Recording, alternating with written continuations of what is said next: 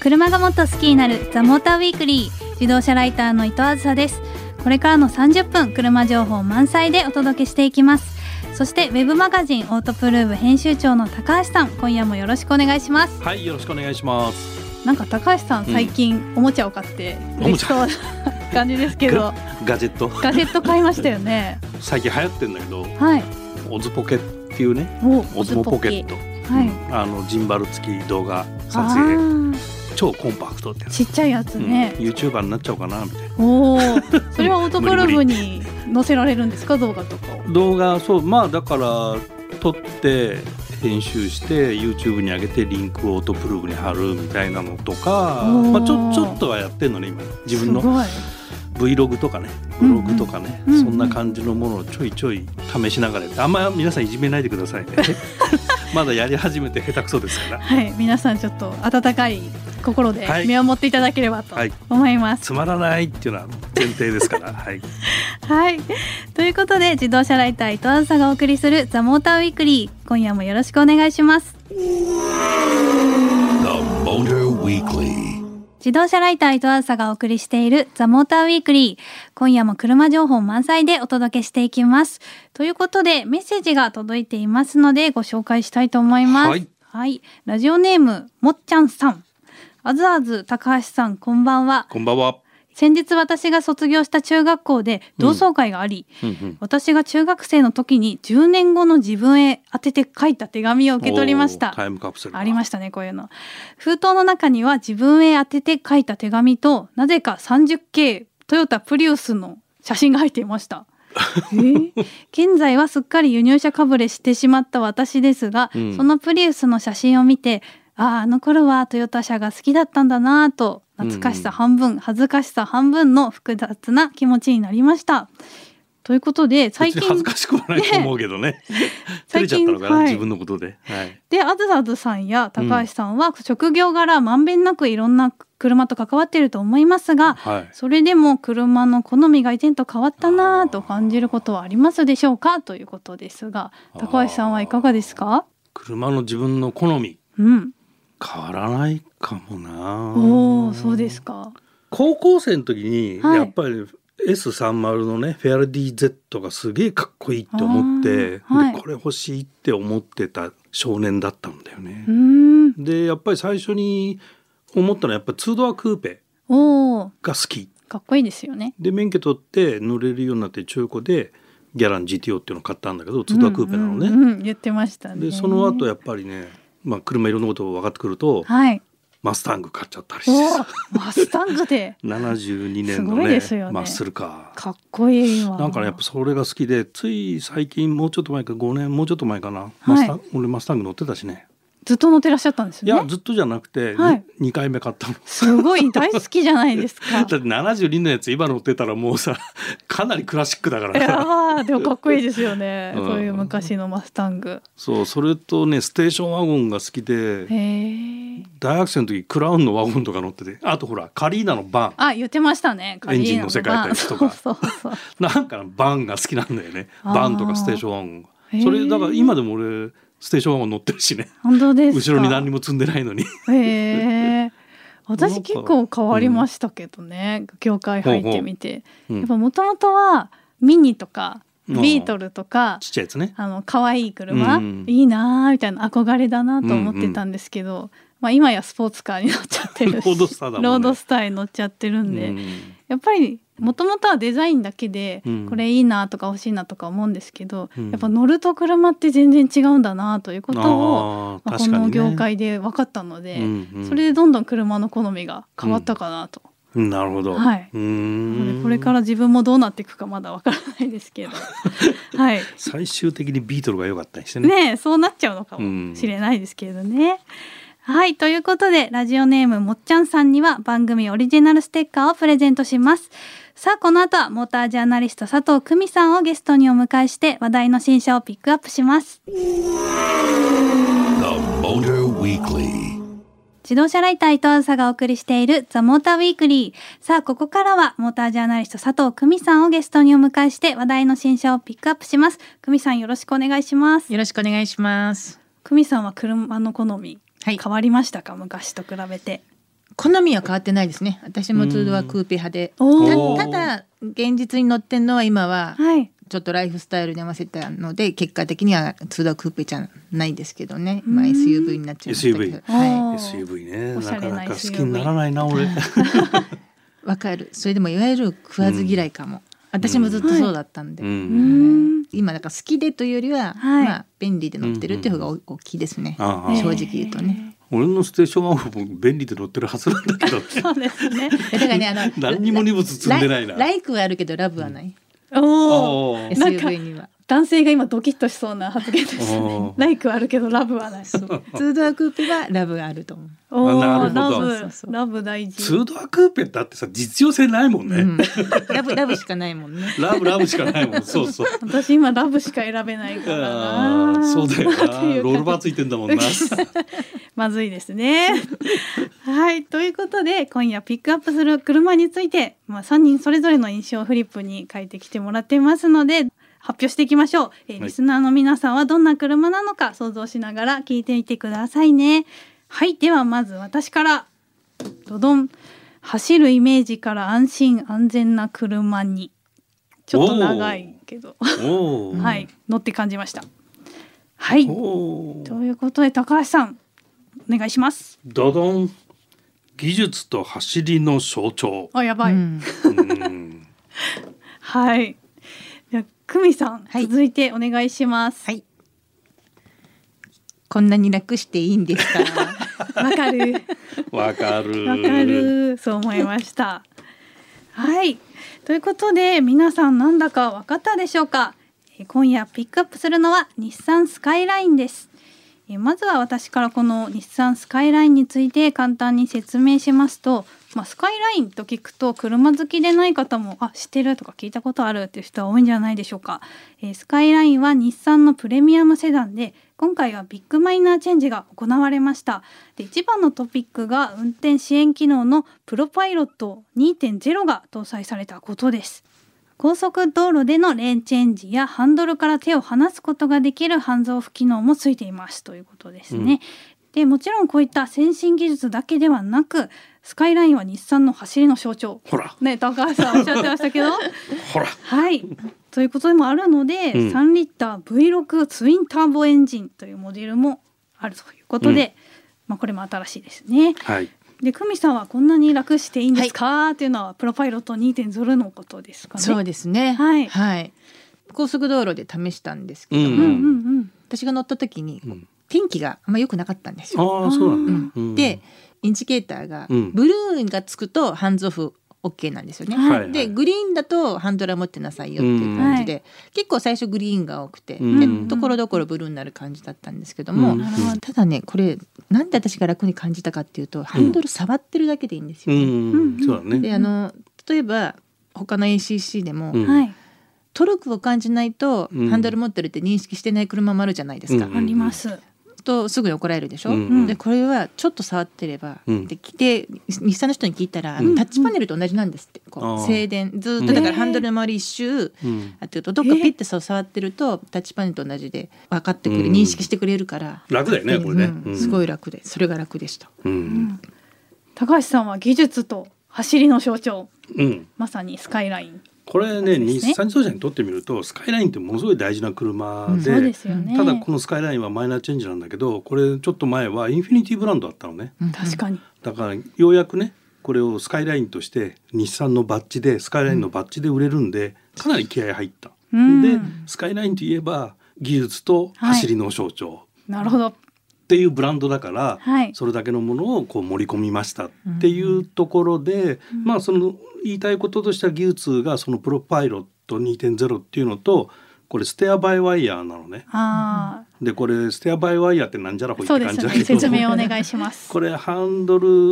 ルのシャフトからはいフロントのタイヤがね左右に動くためのこうタイロッドっていうのがこうつながっててはい。タイヤが動くんだけどそういった機械的なものでつながってなくてモーターでタイヤが操舵するとうん。ハンドルとタイヤがつながってないっていうね、うんうんうん。ステアバイワイヤー式ですね。はいでそれがプロパイロット2と組み合わされてるんで絶妙に技術の先端を行ってるっていうところなのこれが。うんでこれプロパイ話長くなっちゃうんだけど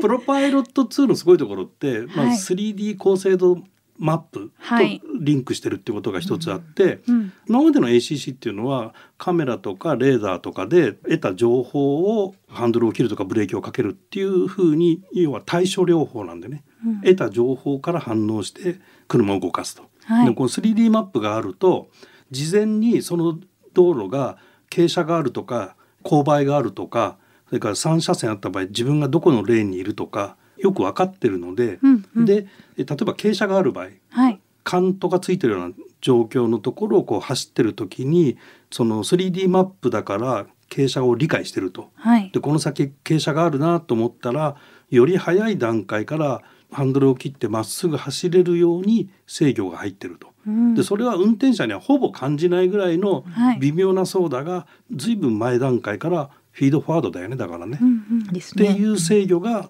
できてる。で乗ってる本人としてはこう傾斜があるのに、まあ、ハンドルはちょっと切れてるこれわざと動かしてるんだけど、斜面があるのにハンドルが切れてないと変な感じがしちゃううかんそうらですねそこは修正だしてるようにちゃんとハンドルが動いてそういうふうに見せていてう、んで車の動きとしては事前に前々からこう少しずつ動いてるから滑らかなのね。だから普通の ACC はどうしてもちょっと動きがカクって動いたりとかってする瞬間があるんだけど、そういうことが非常にないうんとってもね先進的な技術なんです先進的なこれが。なるほどねななので象徴と。はい象徴ということですはいねでも私もその走りにも驚いたんですけどもやっぱりそうは言ってもレベル2じゃないですか。はいはいだからこう手放し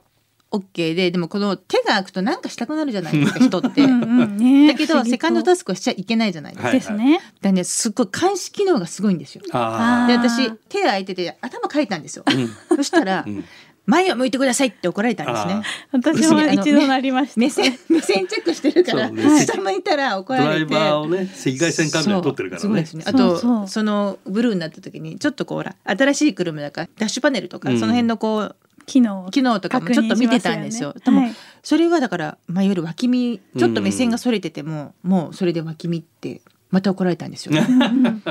前見てくださいってあのそうだからやっぱりそのレベル2のうんならではのちゃんとそのドライバーは前見てなきゃダメですよっていうそこの機能もちゃんと持ってるから、うんすごいなと思いましたね。ね、やっぱりリスナーの方たちはこう、ね、手放し運転で大丈夫なの、うんと思われるかもしれないんですけね誤解したど、らねやっぱ人をちゃんとカメラで検知して寝てないかとか、予想目してないか判断してるってことがやっぱすごいですよね。うんで私それもがそうか。はい、プロパイロットを体感してしまったので、うんまあ、もちろん新しいエンジンになってね、うんパワフルになってるなとは思ったんですけど、うんさっき走るイメージから安心安全な車って書いたんですけど、まあ、やっぱりそのプロパイロットの印象がすごい強くて、うんうんまあ、こんなに変わるものなんだなと、まあ、車にお任せしてもこんなに安心して走れるものなんだなっていうのを感じたので、うんなんか自分で走るというよりかはそちらのプロパイロットすごいなと思っちゃったので、こんな風に書いちゃいましたけれども。でもねっていうのをはいね私思ったのは、はい、え300とか400とかのガソリンの V6 うんうんツインターボエンジン、はいははいい。うん気持ちいいんだわこっち乗るとあー これはこれでやはりですか。だから本当にねそうんの高橋さん技術と走りっていう、うんうんだからまあ本当プロパイロットはハイブリッド車じゃないですか、はい。との組み合わせです、うん。それ乗ると本当にそのねうん先端技術すごいなと思うけど、うん普通の本当ガソリンエンジン車乗ると、うんやっぱりスカイラインの走りってこれだよなと もねそう自分でうん自分で気持ちよく走るって意味で、なるほどね。うんそっちもちょっと私は捨てがたく思いましたこれね。マニアの間ではさ 400R があるうんから、あーそうですよねそれ四百気馬力のモデルにでしすてるね。人がいるでしょきっと。うんうんいると思うんですけどでもこれね、ニスも関係ないんですって。そのそうなんです今そう回なのんやだつは。あーあの400馬力だから400あるなんですって。あー、でそういうう。記号性の方が強いみたいです。あなるあ、ほじどゃあニスもダマシあの33400R うんうのん。とは違うみたいですね。はい関連性なし。なしって言ってうんました。記号性か。はうい。んでもそれも気になりますね。乗ってみてもしかしたらすごくいいのかもしれないですうね。ん。はい。ということで、もう一台行きたいと思いますが、次に紹介する車についても3人それぞれの印象から紹介していきたいと思います。フリップのご用意はよろしいでしょうかはいはいはい。では私から、車の概念が変わった。車の概念が変わった。うん個人的に。 個人的でにすはいはい。では高橋さんお願いします。はいドドンでっかいガジェッ トお お、でっかいガジェッなるほトど。うんはい。では久美さんはいお願いします。リビングルームにいるみたいあーうんわかりますねわかるわかるうんはい、では皆さん何の車だか分かったでしょうか2台目にピックアップするのはテスラモデル3です、えーまずはこのテスラモデル3について簡単に説明しますとまあこれまでのテスラの中では最もコンパクトな4ドアセダンになります、まあ、もちろん電気自動車になっておりますでよりベーシックなモデルとして多くのユーザーさんに購入してもらおうということで価格もなるべく安価に作られております例えばモデル S や X が1000万円近かったのに対して500万円台で買えるようになったというのがかなり大きな違いかなと思いますで満充電ですと約410キロから530キロぐらい走行できるそうですで高度な運転支援技術のオートパイロットは車線内を自動で保持してくれるということなんですけれどもウインカーを出すことで車線変更もしてくれるということですが久美さんリビングルームにいるみたいっはいておっしゃってましたが、室内の感じ全然違いましたよねモデル違い3って。ますね。うんうんうんあの特にこのモデル3はあのエクステリアのインパクトそんなにないんですね正直言って、でしたね。ちょっとまああの、まあ普通のセダンに見えちゃうそんうだねそうそうそう、うんうんうなんですけどドア開けて入った瞬間に、うん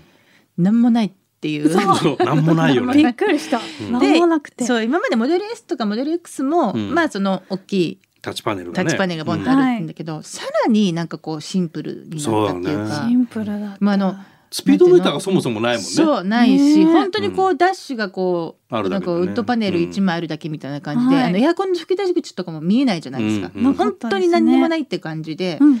ででも今あのお話あったようにこう今までよりも安いじゃないですか、はいはいはい。だけどなんか質感は上がった気がするんですよね、うんその作るのに、うん 上手になったというか、うんうまあなんかリビングな感じがすそうごくあるよしましただねねからいわゆる高級じゃないんだけど、はいなんか質感はちゃんとあって居心地はいいなってうんいう。んんん俺ちょっと伊藤さんのこの車の概念が変わったらすごい気になるんだけね、ど、この概念が変わった。うん、やっぱり私って、まあ、久美さんも高橋さんもそうですけど、自分で運転するの大好きじゃないですうんか。うんなんですけどモデル3に乗って、まあ、オートパイロットを作動させて久美さんが言ったようにリビングルームにいるみたいな感じで、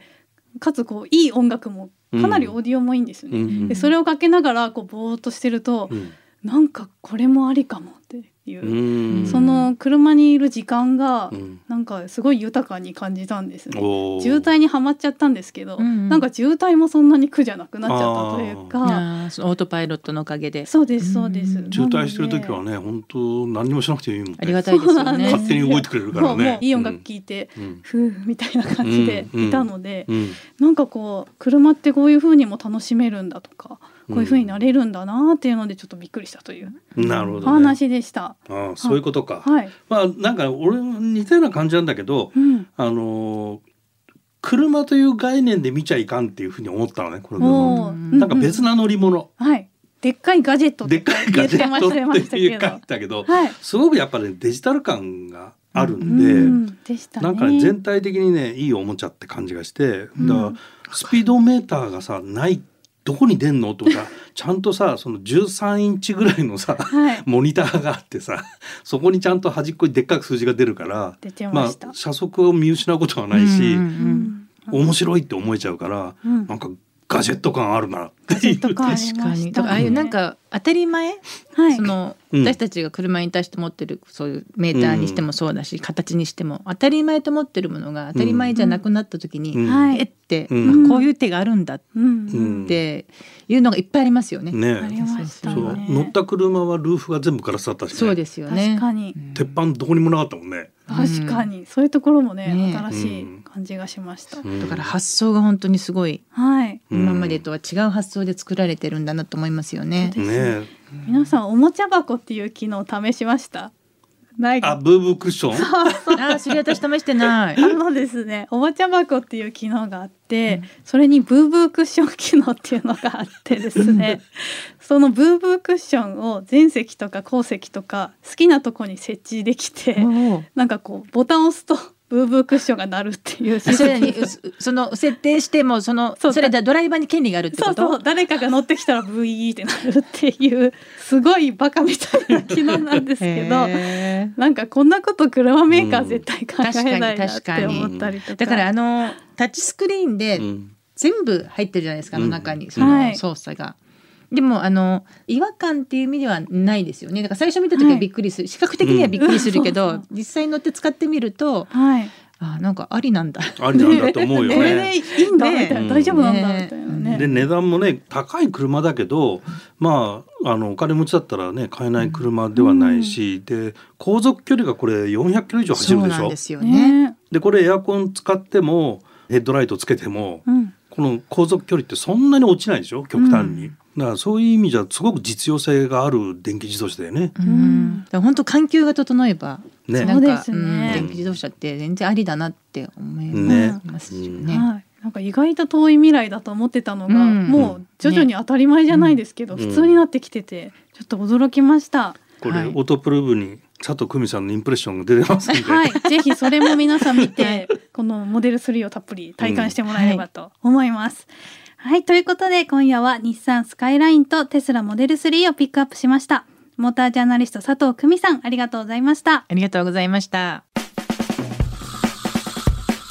自動車ライター伊藤梓がお送りしてきましたザモーターウィークリーエンディングのお時間となりました今夜は日産スカイラインとテスラモデル3をピックアップしてお届けしましたがなんかすごい車が先進的なものそうにだねなってきましたうねんまあ自動運転どんどん近づいてってるからはい、あのいらないっていう人もいるんだけど、うん、なんか淡々と走る時とかってあるじゃんあとります渋ね滞とかそさ、う渋滞とそういうか時って運転支援機能ってすごい楽だよね。はい、もう楽だしやっぱ安全でもありますよそねうだねぶつからないんでうっかりがないからねそううっかりミスがなくなるっていうのもあって、うんぜひ皆さんもこういう先進技術試していただきたいと思います。